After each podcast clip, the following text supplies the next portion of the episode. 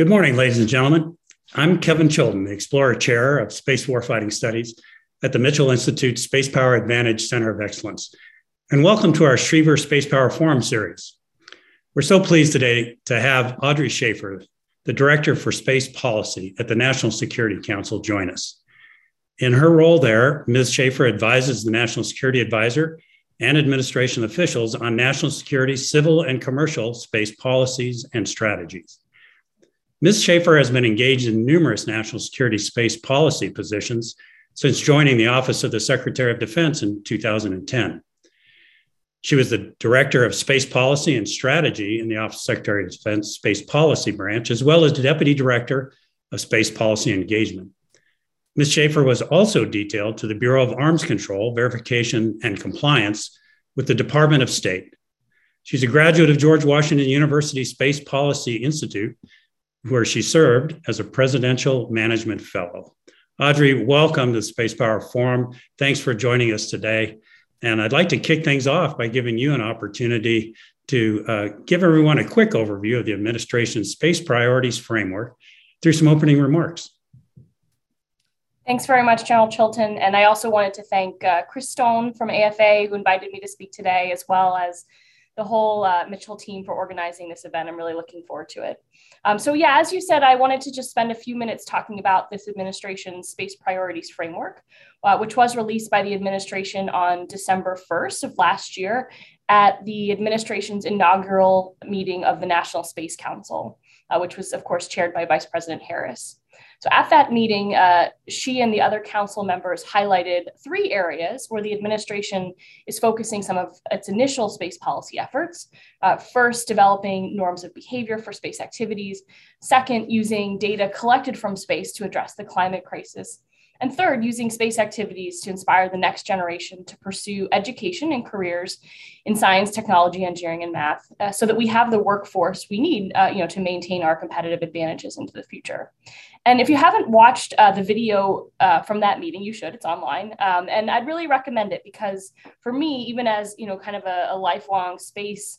Um, I don't know, geek or whatever. Uh, it was very uh, inspiring, I thought, to hear such a diverse set of cabinet secretaries and other senior uh, government officials talk about just the, the myriad of ways that our nation leverages space uh, for the benefit of the American people and people around the world, and you know what our government is doing to safeguard those benefits for current and future generations. But I did want to highlight that, you know, the three areas that were talked about at that meeting are really just the tip of the iceberg. Um, and so the space priorities framework, and I did bring my um, my uh, my sort of copy so you can see what it looks like. You can find it online on the administration's uh, National Space Council page. Um, but it, what it does is it lays out uh, the priorities in a much more comprehensive way. Um, so the document itself, like it really has two sections, and I want to kind of walk through each of those sections. Um, the first are the benefits uh, from space activities, or in other words, how does our nation uh, people of our nation, people around the world really benefit from our use of space and from space programs and other activities. And then the second section is what are our space policy priorities in the United States? Um, our priorities for policies, regulations, uh, programs, investments, et cetera. And when we look at that first uh, part of the document of how our nation benefits from space activities, it breaks it down into, you know, I, I, look at it as sort of two different categories. One that's more focused on the benefits we accrue here at home, and the other which looks uh, more at how space enables what we do uh, abroad and with other countries. Um, so here at home, um, it talks about the ways in which space is really integral to our economy, uh, right? Uh, you know, if you've been following space uh, at all, you know that space services like GPS, you know, facilitate sectors of our economy as varied as agriculture and transportation. And, you know, the, the booming US commercial space industry, which I find very inspiring, is just creating new jobs, you know, across our nation and spurring innovation in high-tech fields. Um, data collected from space also helps us, you know, predict the weather. It's raining here in Washington. I knew that before I woke up this morning because I looked at last night's weather. Um, and understanding, you know, climate change so we can better prepare uh, communities across America for extreme weather events. And you know, I would be remiss if I didn't talk about how space, you know, inspires our youth to get more involved, um, you know, in science and technology to build the workforce of the future. Now, around the world, um, you know, space is really a source of American leadership and strength. Um, it enables us to demonstrate our technological prowess. Space is hard. um, and pushing the frontiers of space exploration, space science, uh, we really demonstrate our national ability to execute complex, large scale projects. Space is also a tool we can use to expand our network of alliances and partnerships, which is one of our most important strategic advantages as a nation. Uh, we broaden our network of partnerships when we work with countries we might not otherwise work with, but who have an interest in working in space. Um, and we're also able to deepen relationships with longstanding allies, such as our military allies, uh, by expanding our cooperation into new areas like space. And as I'm sure this audience is well aware, you know, space enables our power projection, our ability to respond to crises worldwide, whether those are security crises or humanitarian crises. It allows us to maintain awareness across the globe, communicate with our forces and our leaders, and really to bring decisive effects uh, to the battlefield if and when they're needed. Um, so with that context on you know why space is important to America, then the second half of the priorities framework goes into you know a sort of across the board uh, what are this, the things that this administration is going to focus on. Um, and again, that half the document is broken down into two sections. I also like to think about it, you know, one of it, which is more domestic, looking at how we're going to maintain a robust U.S. space sector across, you know, the variety of activities we have here. And the other, which uh, again is more international, looking at how the United States will lead the global community in preserving the use of space for current and future generations. Uh, this, the, the items that are found in this priority section really should come as no surprise to anyone who's been following space policy uh, for a few years now, because they're really long-standing priorities that have endured across um, administrations and do have strong bipartisan support. Uh, the framework describes how we're going to maintain our leadership in space science, space exploration, including maintaining the Artemis and Gateway programs that were established by the last administration, and continuing, you know, our long-standing history of, expo- of robotic exploration of the solar system and the universe. Um, it also discusses how we're going to invest, you know, in science and engineering, which is a common theme, you know, for this administration as a key enabler to a robust space program in the future as the council members talked about in December, of course, we are putting a priority on using space to address the climate crisis. Um, satellites are a critical source of climate data, and we remain committed to the open dissemination of Earth observation data to facilitate, um, you know, our efforts worldwide to address uh, the climate uh, climate change.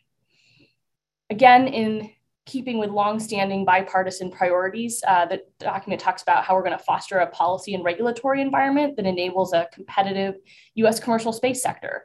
I think this is absolutely critical, um, not just because you know the United States has a, a, international legal obligation to authorize and supervise the space activities of its nationals, but really we need to figure out how to support the burgeoning U.S. commercial space sector, provide certainty and clarity in our regulations, and ensure that our commercial space activities are being conducted in a responsible and sustainable manner.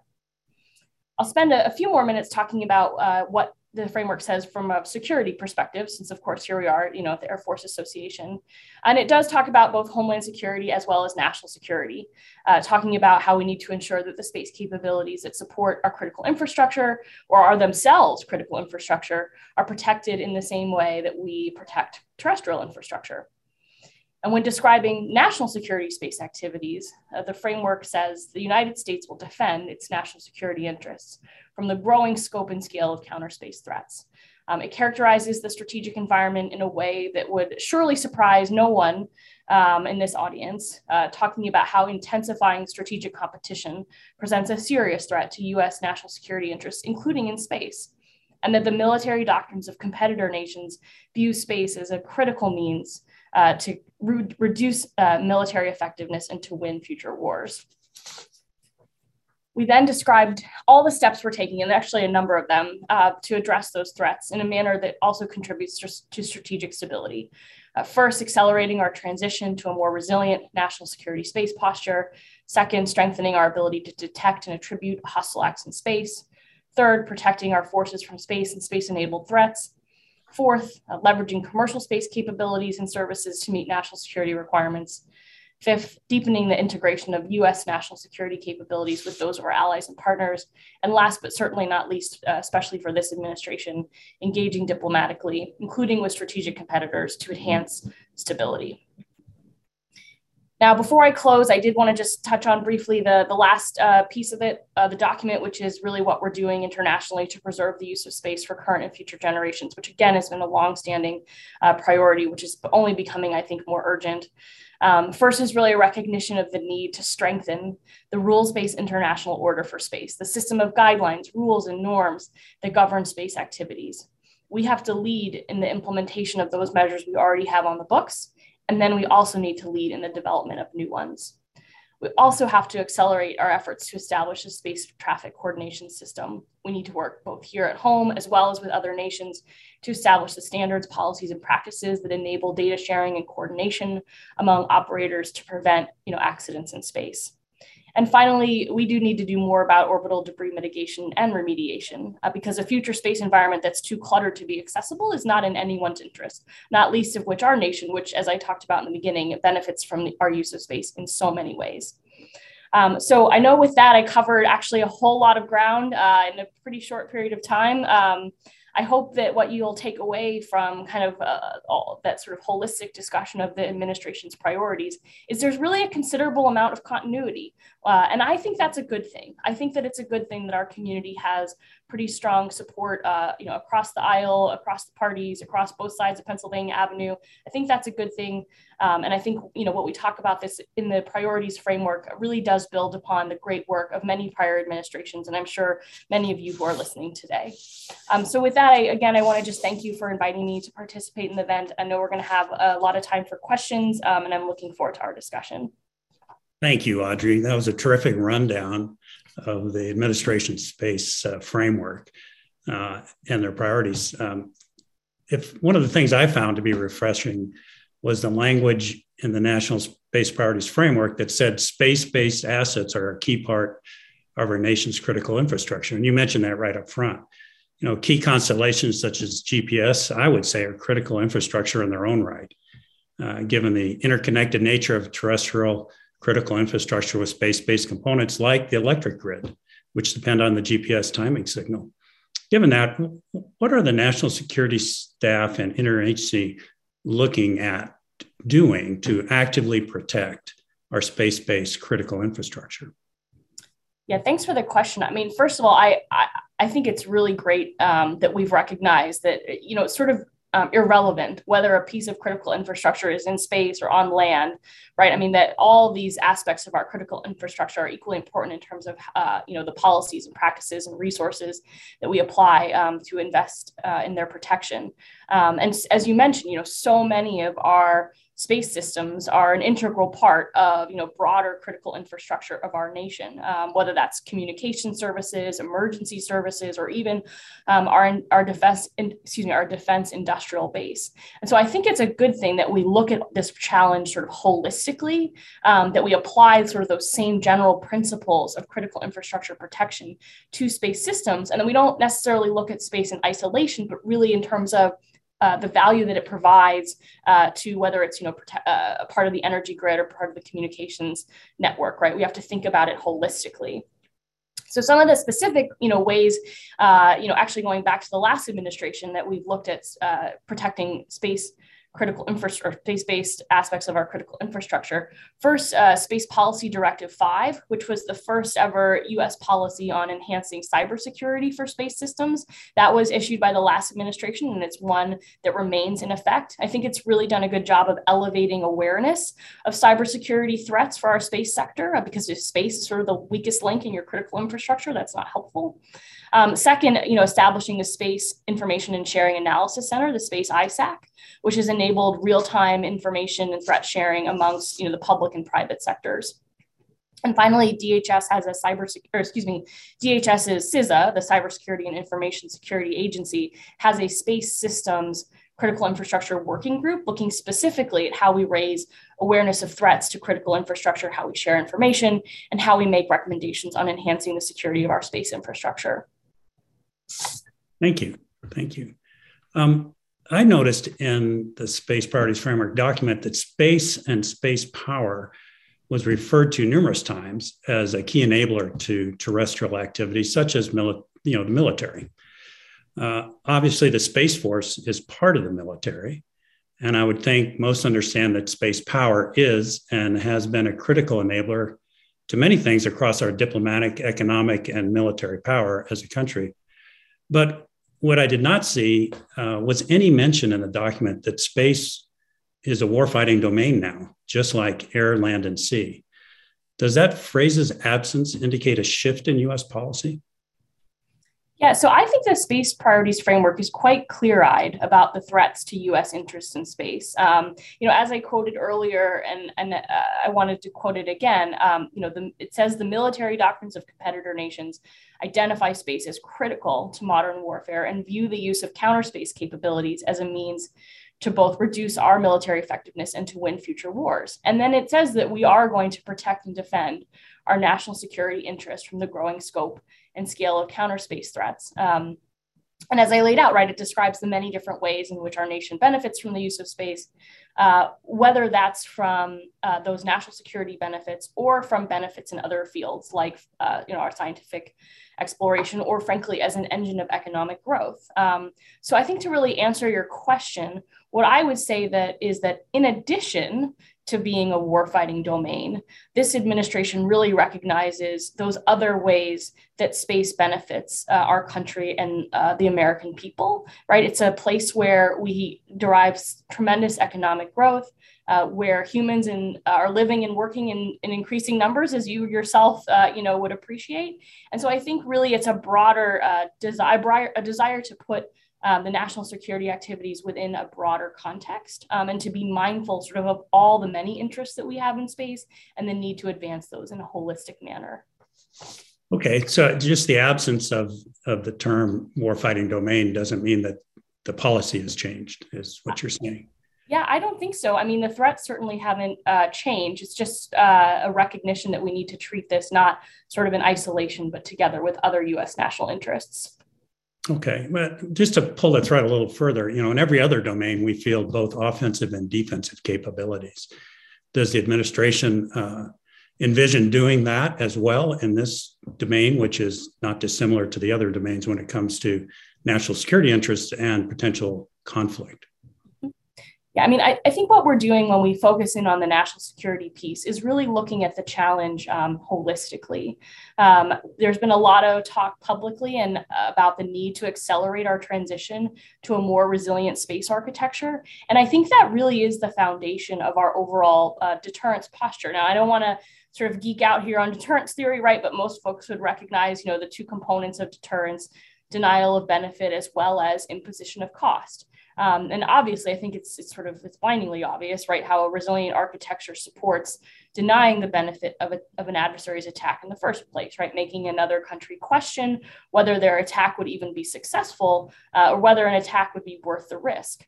But I think resilience is also really important for the imposition of cost side of this equation as well. Um, as we all know, the old adage, right, that sat- satellites have no mothers. Um, and I think a legitimate question that would face any president, any administration, is how to respond to an attack on an inanimate object, even an inanimate object that provides important benefits for our society. But you know, the more resilient your sat- satellite architecture is to uh, attacks, the more violence an adversary would need to commit in order to inflict damage on us and to deny, you know, sort of our use of space. And the more violent uh, that attack is, I think the greater the likelihood that there would be both the political will and the public awareness of the need to respond with a significant imposition of cost. Um, so that's why, you know, I, I, don't like to just treat one aspect of sort of the space security. I've, been calling it the space security stool, right? Um, resilience, um, offensive, defensive capabilities, and then, you know, sort of norms and diplomacy. We really can't treat each of these three things in isolation. We have to look at them together. Okay, but I think when I peel that back, I think all I hear is our plan is a defensive posture in space, resilient. And from a deterrence perspective, I know of no example in history where defense has ever deterred an adversary without having the threat of an offense. Further, if if we were to be attacked, our satellites were to be attacked by the Chinese or the Russians, the Russians having demonstrated the capability, the Chinese having fielded it, um, how we respond to that um, will be important, certainly, and a difficult decision for the president. But if the only response to this president or future administration is to strike a nuclear armed adversary in some other form or fashion rather than to counter in space, uh, where, as you point out, there are no uh, casualties incurred directly, um, it seems to be um, an, an, an inadequate form of deterrence, in my view.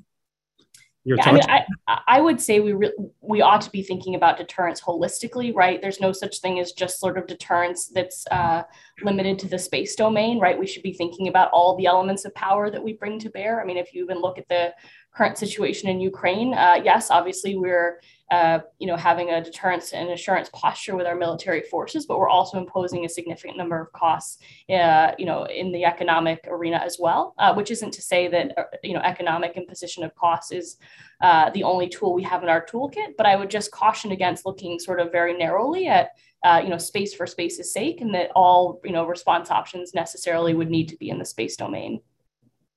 No, certainly not. And I, I would agree that all elements of national power are important, but in no other domain do we fail to field offensive capability.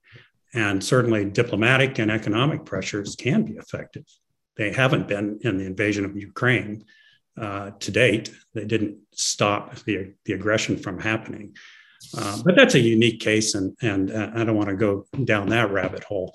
I want to stay focused on space. So thanks very much for that. Um, let's see. Um, you've also well, well, back to the resilient architecture, which I think is very important. I would agree with you.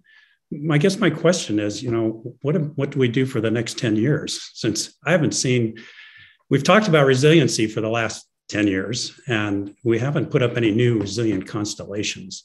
And so we're in a period of vulnerability, it would seem, where our adversaries can attack our satellites um, and uh, until we have that more resilient constellation, how do we bridge that gap?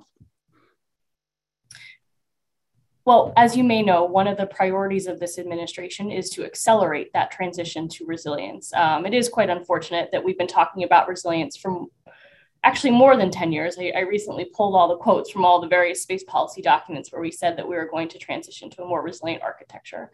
Um, we've been talking about it for more than 10 years, uh, but I think this administration is really going to put those words into action. Um, I, I, cannot preview the administration's FY23 budget, um, but I do hope that we're going to see some new investments in that area. Uh, to really demonstrate that we are actually serious about making the transition that we've talked about for so long. Um, strategic stability appears to be a key theme of the policy, and uh, responsible behavior in space is linked to that.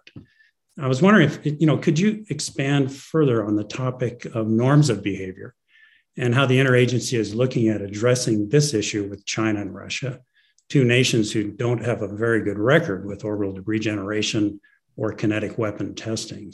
What, what do you see uh, the interagency looking at to address these concerns uh, with regard to norms of behavior and perhaps enforcing compliance with them once they are agreed to. Mm-hmm. Yeah, so we are spending a considerable amount of time uh, looking at norms of behavior. Uh, and if you actually go back to the National Space Council meeting that I mentioned, that was one of the focus areas um, of the meeting. And in fact, uh, my boss, uh, Jake Sullivan, the National Security Advisor, talked about the need to put more energy on looking at national security focused uh, norms, right? Because we've had actually a fair amount of progress, I would say, in other areas, uh, whether that's um, expanding the number of nations who are signatories to the Artemis Accords, for example, which are uh, you know intended to be norms that guide civil space activities, or implementing the UN's uh, long-term sustainability guidelines, which are, of course are intended to apply excuse me, apply to all nations and all uh, space operators. So what we are focused on right now is looking at concepts and proposals for norms and transparency and confidence building measures that are really focused on those national security space activities. Uh, you know, in the best case, right, having a strong foundation of rules and norms uh, helps enhance stability, right? Uh, but even in the worst case, um, it helps you identify who the rule breakers are, um, and as you mentioned, you know, build the political and the public will to actually respond. Um, and I think that uh, I'm not going to like preview any particular policy proposals that might be coming out, uh, but just to sort of assure you that this is something that we're we're hard at work on. Um, I'd also add, you know, that these this will be a uh, focus of conversation um, if and when we're having strategic stability dialogues uh, with both the Russians um, and the Chinese. Uh, we have to be able to communicate at a minimum which kinds of behaviors we find concerning.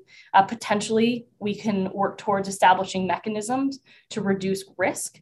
Um, in areas with high potential for miscalculation. And then, you know, over time, perhaps can work towards establishing shared understandings of what those norms of behavior ought to be to really enhance stability in that shared domain. Terrific. Um, certainly, I, I, would think going forward, uh, verification will be important. And, and as you, you talked about earlier, attribution. Uh, are they, you know, if we do agree on norms of behavior, are they actually following them?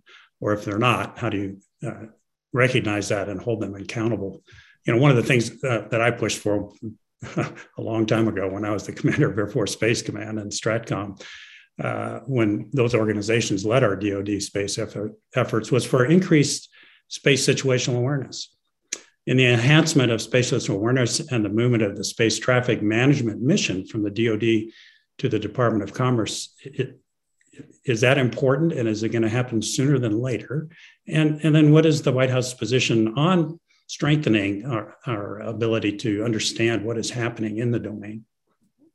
Yeah, this is a really critical issue, and I'm, I'm really glad you brought it up. It's also really multifaceted. Um, as, as you're well aware, it's incredibly important for the DoD to have robust uh, space domain awareness capabilities. Uh, you know, not just to identify who is or isn't following the rules, right, but, but maintaining you know certainly broad awareness of going uh, what's going on in space, and not just you know tracking objects, but really characterizing them, understanding what their capabilities are, what they're doing, and pairing you know that awareness and that characterization with the broader geopolitical picture in order to be able to detect indications of hostile acts and be prepared to respond. This absolutely has to be the focus of the DoD and the national security community uh, more generally. But it's also critically important that all space operators have access to world class space flight safety services, right? A collision in space is in absolutely no one's interest. Um, and with the growing number of both objects in space, as well as just the growing number of space operators, uh, we have to make sure that information on you know, where objects are and where they're predicted to be um, is available to everyone. Uh, furthermore, we need to start developing the domestic and the international, you know, sort of regulations and governance for space operators, and then, you know, the national governments that supervise them, so we can work together on space traffic coordination. Right, everyone has to be following the same rules. Everyone knows has to know who to call when there's an issue and how to work out, um, you know, uh, potential conjunctions. Um, as you know, this broader, you know, space flight safety mission and this broader international engagement on space traffic coordination is really not an inherently military function. It, we need our military operators to be focused on characterizing those threats, uh, both, you know, to our space systems, but really more broadly of how space plays into broader threats to our national interests. And this is where, you know, the Department of Commerce comes in. Um, it is absolutely critical that they be given the authorities and the resources uh, to do this broader space traffic coordination mission. Okay, so similar to the FAA, I guess you would say, you know, they that's not a military organization, and they keep our aircraft separated safely in, in flight in peacetime. Uh, is, is that kind of the analogy? Is that a good analogy? Yeah, I think it's one of the analogies. You know, I think another analogy is actually to the National Weather Service, uh, where NOAA provides information on weather forecasting, like we talked about earlier. Um, and, you know, that's one of the reasons that the Department of Commerce is well postured because they sort of have that experience of how we provide sort of this public uh, good of weather information um, and then to translate that experience into providing, you know, again, what is a public good of spaceflight safety information. Okay. But, you know, it's similar in, in the air uh, we have the FAA in peacetime, but we also have uh, the military has its own radars and sensors to determine the air picture, if you will, in, in, in a conflict. So you're not suggesting that you would anyway diminish the uh, capabilities that the Space Force or the U.S. Space Command in particular would need to characterize the environment uh, and understand threats and react to those threats in uh, either pre or post conflict. Oh, absolutely. This is a yes and, right? We absolutely need to maintain all of the capabilities that we have within the Department of Defense, um, which frankly ought to be put more towards that, uh, you know, tr- uh, characterization of threats rather than sort of just the pure tracking of objects and maintaining the space catalog piece of it. Um, so we need to maintain the capabilities that the DoD has, and much of the data that's collected uh, from those DoD sensors can and should be leveraged uh, by the Department of Commerce. But then, yes, we also need to build out the commerce piece of it in terms of what additional sensors or data they might be able to acquire from the private sector, the analytical capabilities that they would need to do the mission, um, and, and really kind of bring that all into the 21st century, which, you know, quite frankly, uh, is just, like I said, in terms of the number of objects and operators, is presenting, you know, orders of magnitude more things, um, you know, sort of in that catalog and that need to be assessed and, uh, and analyzed than we have ever done previously. Oh, that's great. Um, you mentioned earlier um, partnering with commercial space, and I, I would agree with you. The uh, the rise of some of the, the uh, new companies out there, uh, and the fact that the United States, uh, through those companies, has returned to launching commercial satellites for other countries or, or other or users is exciting. Um, is the administration appears to be staying the course on supporting that, which is terrific. I was curious how you see commercial space providers playing in the national security area beyond you know launching commercial satellites providing global internet et cetera where do you see their niche in uh, supporting national security yeah, I mean, first of all, what I see happening in the U.S. commercial space sector is really, in my opinion, nothing short of incredible. Uh, you know, if you just look even three or four years ago, um, I mean, I don't have the numbers. I wish I had a cool statistic to offer you today, but I mean, the growth is just tremendous um, in terms of the both the uh, kinds of capabilities and services that are available. Right, the private sector is doing things that five, ten years ago would have been solely the province of governments in terms of the capabilities that we're seeing launched into orbit. Um, and then also just the sheer number of companies and the amount of private equity that's going into these um, into these new ventures. And so I think, you know, from a national security perspective, it would be foolish of us not to find a way to harness um, all this energy and investment. I, you know, it's truly a win-win insofar as, you know, the government can provide a source of business for the private sector and the private sector then uh, helps to provide capacity, resilience, as well as innovation. Um, now, of course, not every single mission uh, that the, the, national security community does is necessarily going to be ripe for um, commercial activities, uh, either because there's some bespoke government requirement. Um, or just if there's no business case. Uh, but I think in areas where the sort of the interests uh, converge, um, you know, sort of shame on us if we don't find a good way to leverage what the private sector is doing, uh, both, you know, to increase our overall capacity, capabilities uh, and just like sort of the resilience of this of the architecture that's um, you know that we can leverage for national security uh, uses. And, and i'm heartened. I mean there's there's been a, a real focus um, uh, you know, sort of as part of that broader conversation on resilience, there's been a focus on how do we leverage uh, commercial capabilities as part of a broader strategy. And I think that's uh, causing a lot of folks within the national security community to take a fresh look at what the private sector um, has to offer and figuring out new ways, new acquisition approaches, right? How, how do we, you know, work within the existing acquisition rules, um, some of which are actually quite flexible um, to leverage uh, commercial capabilities, you know, since often government and industry work on like different time scales. Um, so there's again, there's, a, I think, a lot of uh, focus being put on that area, and I, am very hopeful that we're going to build a good way forward there. It, and it's also certainly, as you mentioned, uh, energized. I think the next generation of uh, students coming out of school or in school to uh, join into the space community uh, and to be either part of uh, the military aspect of space, the new space force, but also in these commercial opportunities uh, that you've discussed. I think that's terrific. That would you like to say a little more on, on, on your views on on the STEM side of this or the educational side? Well, I mean, I, you know, look, I'm one of those kids, right, who was inspired by uh, space when I was a young uh, a young girl. Uh, you know, I, I think, I mean, it's a little cliche, right, to say that space inspires um, our kids to study science and math, but it certainly inspired me. Um, and so I think the importance of continuing uh, not just to do stuff in space, but to do stuff that's new and innovative and really pushes the bounds is what can capture um, our imagination. But then you've got to actually capture those kids into the system and and have them like sort of enjoy that l- learning about science and math. And i'm not an educator so i don't really want to speak to how we do that but sort of it's the whole pipeline right? And space can i think be like sort of a spark at the beginning of that pipeline I think that's great. And, and you know, I, I, think we're seeing palpable results. General Raymond mentioned I, to me that uh, I think he's getting 10 applicants for every open billet in the Space Force. And, and they're all, you know, which means you're, they're attracting outstanding people that, that want to come in and do that. And that's a sea change from uh, 20, 15 years ago, uh, I would say. And uh, it just shows that exciting programs draw uh, that, that excitement trickles down into our, uh, our next generation of engineers and, and scientists who want to participate.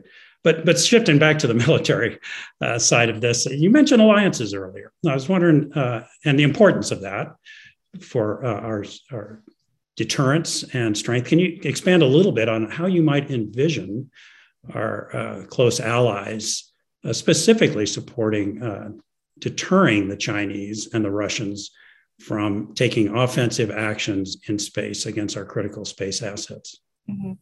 Yeah so i mean again i, I wouldn't really look at it necessarily as deter- space deterrence sort of in isolation right? I think you really need to look at deterrence holistically. And so i think the question is how do our allies uh, who join with us in conducting military space operations support our overall deterrence uh, posture? And i think what we've actually seen happen um, in europe over the past uh, few weeks really demonstrates the strength of certainly the NATO alliance, uh, but more broadly, um, America's alliances around the world. And I think the more we integrate our military partners into every facet of what we do, um, you know, within our overall joint force. You know, I think not only the stronger uh, of a deterrence posture we show, and that we are a combined force able to respond together uh, with the political will, but also that we're sort of interoperable to the point where you know maybe you can sort of deny one ally a particular um, use of space in one area, but you know perhaps not another, or there are a, a myriad of capabilities that we could use uh, to impose costs in response. Um, and so over the last many years, actually, we've been working to strengthen our alliances uh, within the military space operations uh, uh, world uh, to uh, both look at how we harmonize, you know, policies, of course, but also really operations, right? How do we integrate our operations? How do we have um, either joint capabilities or interoperable capabilities? And most of that work is done through the DoD's uh, Combined Space Operations Initiative. Okay, so maybe a little more specifically on how they could help militarily uh, in this area. Could could you expand on that a little bit? Sure. Yeah, I, I, mean, again, this is an area where sort of uh, in parallel with the incredible um, growth in private sector activities, we're also seeing sort of increasingly uh, increasing interest um, on the military side uh, to use space for national security and for military activities, uh, both from our you know sort of closest and most traditional allies, as well as from other countries um, who we have strong military partnerships with.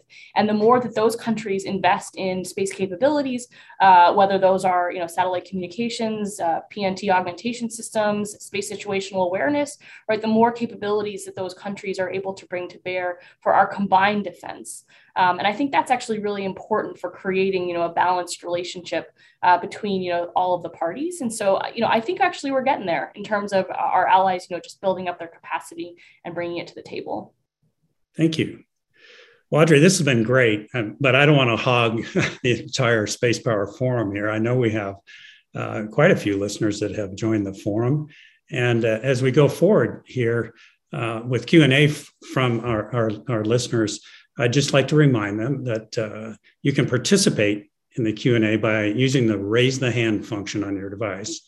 Uh, Lucas is going to help screen the questions as they come in. So uh, when he, Lucas calls on you, please unmute your microphone and state your name and your affiliation so that our guests uh, will, will know uh, who you are and, who you represent. You can, you can also submit questions in writing uh, using the Q&A function in which case Lucas will read the question aloud to our guests. So again, Audrey, thanks for giving me this opportunity to to uh, spend a, a, majority of our time together asking questions. But right now, we'll open it up to our, our other viewers. So, Lucas, over to you. All right, thank you, sir. So we'll just start with a, written question. So uh, Peter Garretson says uh, the uh, the Space Priorities Framework mentions leading efforts for warning and mitigation against potential near-Earth object impacts. Uh, NASA, FEMA, the Space Force, and SpaceCom recently conducted a tabletop exercise. Can we expect this administration to publish an executive order specifying roles and missions for DoD and other agencies? Thanks, Pete. I appreciate the question. Um, so I, uh, I have to admit, I wasn't able to participate in that tabletop exercise, but some of my colleagues uh, from other parts of the White House were, and I haven't quite gotten a readout of it yet. So I'm sorry I don't have a really satisfying answer to your question uh, of whether or not specifically we're going to issue any sort of executive order or other kinds of guidance. But I guess, you know, sort of uh, what I can say is, you know, the fact that planetary protection, or excuse me, planetary defense was mentioned and the priorities framework, the fact that these exercises are occurring, I think demonstrates, you know, this administration's commitment to work that actually has gone on for a number of administrations to make sure that we're really prepared for these like low probability but high consequence events. Okay, great. Uh, next, we'll go to Marcia Smith. Hi, Audrey. Nice to see you.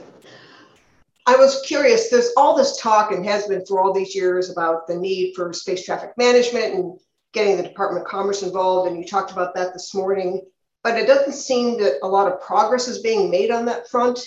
And I see that in the omnibus appropriations bill that came out overnight, that Congress is still not going to elevate the Office of Space Commerce out of NOAA and NESDIS. And I'm just curious, what is the administration doing to work with Congress to finally get this resolved and finally get some action going on this front. Yeah, thanks, Marcia, for the question. I have to admit I haven't read all 3,000 pages that came out, you know, sometime overnight, uh, so I don't I haven't fully digested uh, what's in the omnibus. Uh, but uh, you know, I will just say, as I as I mentioned in my remarks, um, it is absolutely critical that we bolster the authority and the resources, uh, most importantly, given to the Commerce Department. So I don't know how much money is in the bill. Maybe you can tell me. I didn't actually look at it this morning, uh, but I think it's really getting that resource picture right. Is is is frankly what's been inhibiting progress. Um, we need people, we need technology, we need programs, right, in order to advance the work in the Department of Commerce. And yes, we are working quite closely as a White House team with the Department of Commerce to figure out what are the resources that they need and to figure out how to uh, the best way to uh, to get those resources. If I can just quickly follow up on that, is it resources or is it organization? Because I think a lot of people feel that what it needs is the level of visibility, at least at the NOAA administrators level, if not at the Secretary of Commerce's level, and so, yes, money is always important, but I really thought that elevating it out of NESDIS was just as critical. So, is the administration trying to get Congress to make that move? Is that just as important as the money? I'm not going to speak to sort of the organizational piece of it, Marcia, because um, I think there are a lot of different arguments that you can make on the value of where you know a number of different places within the department of commerce of where the organization could be and so i think you know at the moment um, uh, the resource picture is probably the bigger one okay thanks Okay, great. The next question is from uh, Pamela Lincoln. She says, if the Department of Commerce is responsible for safety in space, then what department should be responsible for space debris? Yeah, thanks, Pam. I mean, uh, you know, so everybody has to be responsible for mitigating uh, the creation of space debris, right? Any space operator that uh, is launching into space uh, absolutely has to be following, you know, sort of at a minimum, uh, you know, the debris mitigation standards, uh, whether those are the international standards, the regulatory standards, or the standards we have in policy, you know, sort of depending on what kind of operator you are, if you're government or private sector and where your sort of license and authority comes from. Um, in terms of the remediation side, I mean, I think that's a little bit of a more difficult question. Um, there isn't a natural home within the U.S. government, quite frankly, for you know someone to go up and remediate debris. There are also a whole host of policy and legal challenges uh, in terms of thinking through how we do that. Uh, but I'm actually uh, encouraged uh, by not only the work um, that we're seeing coming out of the private sector, but also some of the internal deliberations that we've been having on how do we push you know that work forward. Um, and so I don't want to speculate on whether there would would be you know sort of one natural home or not um, i actually think it's, it's, it's sort of like everyone's problem and so everyone needs to be part of the solution okay great next we'll go to uh, stu pettis Hey, Audrey, it's uh, Stu Pettis uh, now with uh, AFA STEM programs, and I'd love to talk STEM with you offline. But uh, my question was really in your discussions with General Chilton, you uh, talked about the need to build a robust and resilient space architecture so that we could respond to any uh, attack in space. I think we've seen in so many uh, war games, first mover advantage. Uh, you know, it's very tough to uh, fight your way back. Is the grand strategy being proposed by this administration uh, to basically take that first shot and have enough res, uh, residual capability that we fight our way back, or what is the strategy? I just I I've never been able to. Not that I believe that the United States should move first always, but first mover advantage is such a tough nut to crack. How do we overcome that? Thanks. Thanks, Sue. It's good to hear from you, and thanks for the question. Um, you know, I'm not sure that first mover advantage is as sacrosanct as we might have once thought.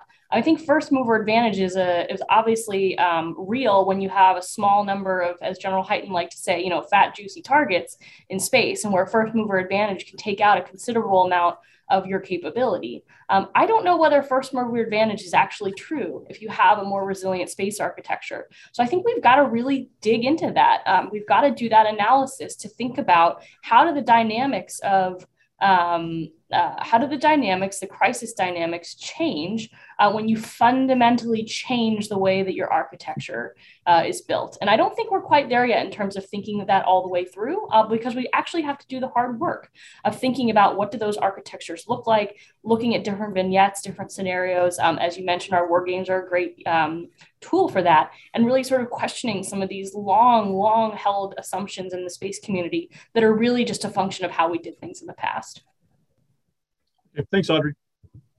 Great. The next question comes from Victoria Samson. She asks Has Russia's invasion of Ukraine affected U.S. thinking and support for an ASAT test moratorium? Uh, thanks, Victoria. I mean, I don't, I don't, uh, I mean, we haven't actually seen uh, limited, although not zero, um, space activities related to the current situation in Ukraine.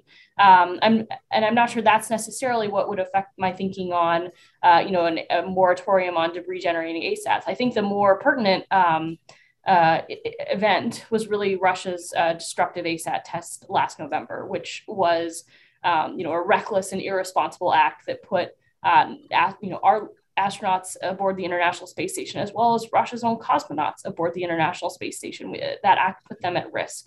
Um, and so, as you heard in the National Space Council meeting in December, the Deputy Secretary of Defense, uh, Kath Hicks, talked about how the DoD supports efforts basically to make sure that that never happens again. And so, we are thinking very hard uh, about what kind of norms would make sense in that regard. Okay, great. The uh, next question comes from uh, Lieutenant Colonel uh, Jason Hunt. He says, uh, given the relevancy of our space operations and the threats to our space strategy, we saw last year the House submitted language in their FY22 NDAA to establish a Space National Guard. Uh, also, the Space Force and the National Guard have determined it will cost about 250000 to establish a Space National Guard. Uh, can you give us your thoughts on this potential space policy? Yeah, thanks for the question. Um, you know, the administration's, the statement of administration policy uh, for last year's um, when the NDAA was being debated, uh, said quite clearly that the administration does not support the establishment of a space national guard.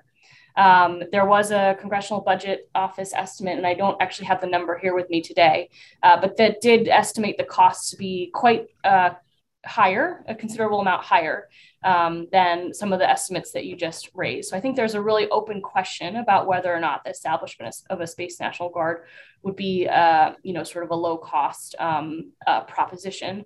Uh, but furthermore, you know, I think we really have an opportunity with the establishment of the Space Force to think about what a 21st century military force looks like, and not necessarily just copy and paste the models that we have, um, you know, from the Air Force over to the Space Force. Um, really need to think about what would the role of our Guard and Reserve forces, who yes have been performing space missions for a while, what are those appropriate roles? What are those Title 32 authorities from the Guard that you would actually need to have um, in a space force uh, or for space forces? And so I think that really hard thinking about uh, what are the missions that you would need space guard forces to perform, certainly while they're in their state capacity, and then how would those resources um, uh, be used uh, in their federal capacity, right? This is actually, you know, it's not just about the cost, it's also about the missions. Um, and so I'm, I'm very hopeful that we will take a hard look um, as actually the laws directed us to in terms of what that future force ought to look like for the Space Force. Okay, great. Actually, a couple questions related to this subject. I'll just uh, pick it from one uh, participant here. Uh, they ask, might the current administration push for space-based solar power demonstrator and deployment, also considering the current energy crisis? Thanks. Uh, thanks. I'm sure that was a Pete question too. Um, I, you know, I have to admit I haven't spent a whole lot of time looking at space uh, based solar power. Um, but you're right, with the current energy crisis, obviously the need to diversify our sources of energy is strong. Um, uh, I don't really have much for you on that one. All right. Uh, next question, question comes from uh, Colonel Timothy Boss from uh, U.S. Spacecom. It says the president, through the Unified Command Plan, created a space AOR for the first time with Commander U.S. Spacecom designated the AOR lead. Given the large number of stakeholders operating, testing, and conducting activities within the AOR, including multiple U.S. organizations, what is the administration doing to ensure and or compel synchronization of U activities in space? Yeah, thanks, Tim, for the question. Um, yeah, it's a really interesting question, actually, and one that I personally want to dig in a little bit more because when I think about the terrestrial analogy, uh, where you have combatant commanders who have particular regions, you know, AORs that they're responsible for, I'm not actually entirely sure what their responsibilities are in terms of coordinating and synchronizing, and actually how those responsibilities relate to uh, the responsibility of, of, say, the ambassador, our, our ambassadors in the region, our chiefs of mission. And while I realize it's not a perfect analogy because obviously we don't have any ambassadors in space, maybe one day in the far, far future, um, but nonetheless, right, you have this combatant commander who is responsible for uh, maintaining kind of awareness of everything that's going on in space. Um, so I think a certain amount of coordination is, is absolutely necessary. Um, and I think we should look at sort of other models to figure out, you know, what that might look like. Great. Next question comes from Rob Olson. He says, uh, What consideration is being given to space policy and capability outside of near Earth orbit? Uh, for example, asteroid mining, use of the Lagrange points, uh, and Mars human habitation. Yeah, well, so first of all, I mean, one of the things that we do call out in the space priorities framework is the need to, um, uh, I forget the word we use, so sort of foster a, a cislunar, our activities in cislunar space, right? Recognizing uh, that as we continue uh, to sort of push out in terms of um, well, going back to the moon, establishing a presence there, um, that this sort of cislunar uh, need for uh, logistics and whatnot is actually quite critical. And so I think there's going to be quite a bit of focus from the administration looking specifically at cislunar.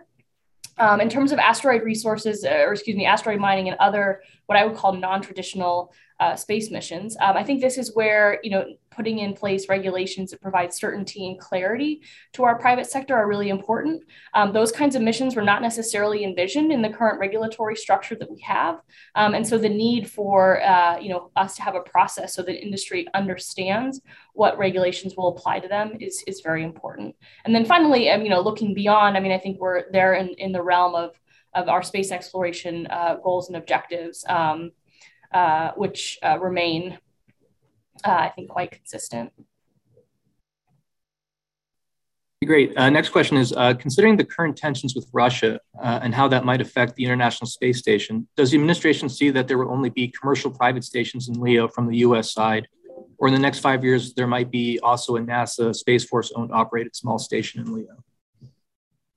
Yeah, I mean, so uh, back in December, uh, the United States announced our intention to continuing the International Space Station operations through 2030.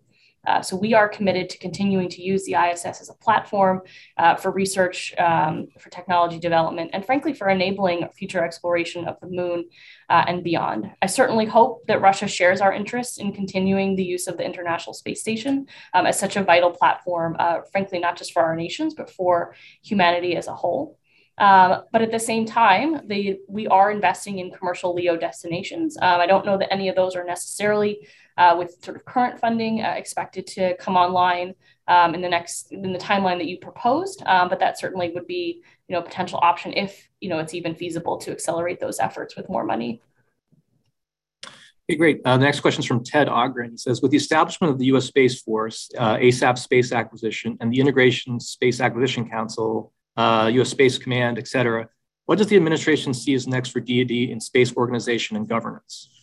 Ooh, Ted, what a great question. It's nice to hear from you. Um, so, look, Ted, I mean, we lived the dream together, and uh, it was a big change that happened uh, with the FY20 um, NDAA of establishing the Space Force, creating that position, creating the ASD for space policy. I mean, there uh, in the last three or four years, there has just been a tremendous amount of change in the DoD organizational structure for space. Um, and I think we have got to live with that world for a little while before we start considering additional changes. I mean, it, organizational change takes time.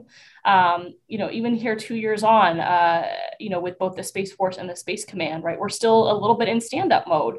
Um, and the same is absolutely true for the other positions that you mentioned, uh, like the Assistant Secretary of the Air Force and the Assistant Secretary of Defense that I mentioned too. So we've got to, I think, I think we got to like live with those for a little bit before we start thinking about how we change things even further. Okay, maybe uh, we have a couple questions from students actually here. Um, so they're saying uh, STEM is hugely important, yet the political science discipline is increasingly in demand. Where are those political science professional vacuums? Thank you.